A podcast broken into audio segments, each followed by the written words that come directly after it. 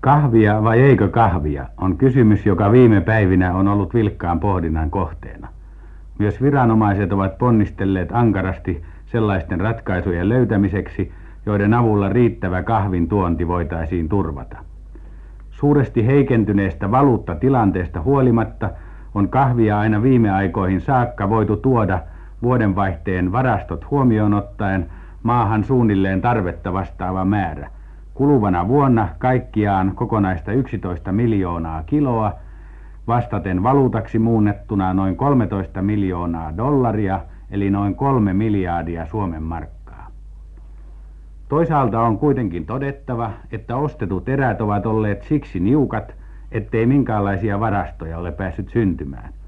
Päinvastoin pienikin viivästys toimituksissa tai kysynnän äkillinen lieväkin kasvu on jo monasti aikaisemmin uhannut aiheuttaa häiriöitä lähinnä verokahvin jakelussa. Heinäkuun puolesta välistä lähtien, kuten jokainen on voinut oman kauppansa hyllyltä todeta, muodostui tilanne valuutta syistä niin vaikeaksi, ettei korttikahvin lisäksi voitu suorittaa muuta kuin aivan pieniä verokahviostoja, joilla hädin tuskin on voitu ravintoloiden ja muiden vastaavien välttämättömin tarve tyydyttää. Usein esitetään viranomaisille kysymys, miksi ei osteta kahvia, kun ulkomailta kuitenkin tuotetaan kaikkea mahdollista viineistä hiusneuloihin ja huulipunaan saakka. Selvitykseksi tähän on ensiksikin todettava, että kahvi on ostettavissa yleensä vain dollarivaluutalla, eräissä tapauksissa myöskin punnilla. Toista, toiseksi velvoittavat kauppasopimuksemme meitä tuomaan maahan monenlaista tavaraa, joka tuontiviranomaisten pyrkimyksestä huolimatta ei ole kokonaan vältettävissä, vielä vähemmän vaihdettavissa kahviin tai muuhun meille tärkeämpään tavaraan.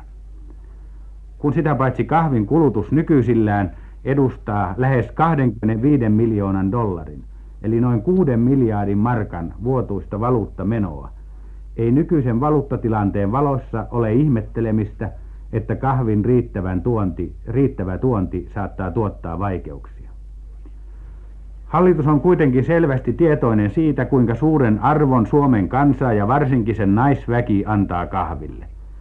Valtion tulolähteenä verokahvi on myös varteen otettava tekijä. Hallitus ei olisi halunnut päästää syntymään häiriöitä verokahvin jakelussa, mutta se ei kuitenkaan ole voinut vaatia kahviin varattavaksi sellaisia valuuttoja, joista teollisuuden raaka-aineiden ja puolivalmisteiden saanti kärsisi ja työllisyys vaarantuisi. Näin ollen on ollut pakko poikkeuksellisilla toimenpiteillä hankkia sellaisia lisävaluuttatuloja, jotka on voitu varata kahvin ostoihin. Tällaisten järjestelyjen avulla oli verokahvia hankittu kuluvan vuoden alkupuoli. Heinäkuun jälkeen kuitenkin Suomen Pankki, joka määrää valuutasta ja sen käytöstä, katsoi välttämättömäksi varata kaiken valuutan normaalia tietä jaettavaksi yleisiin tarpeisiin asettamatta mitään, edes kahvia erikoisasemaan.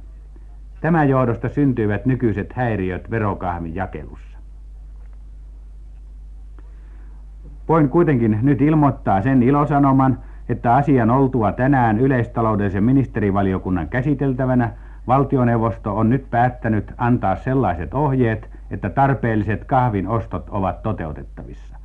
Käytännössä tämä merkitsee sitä, että verokahvia ostetaan viipymättä ja voidaan laskea, että sitä ainakin lokakuun alkupuolelta lähtien tulee olemaan taas riittävästi saatavissa.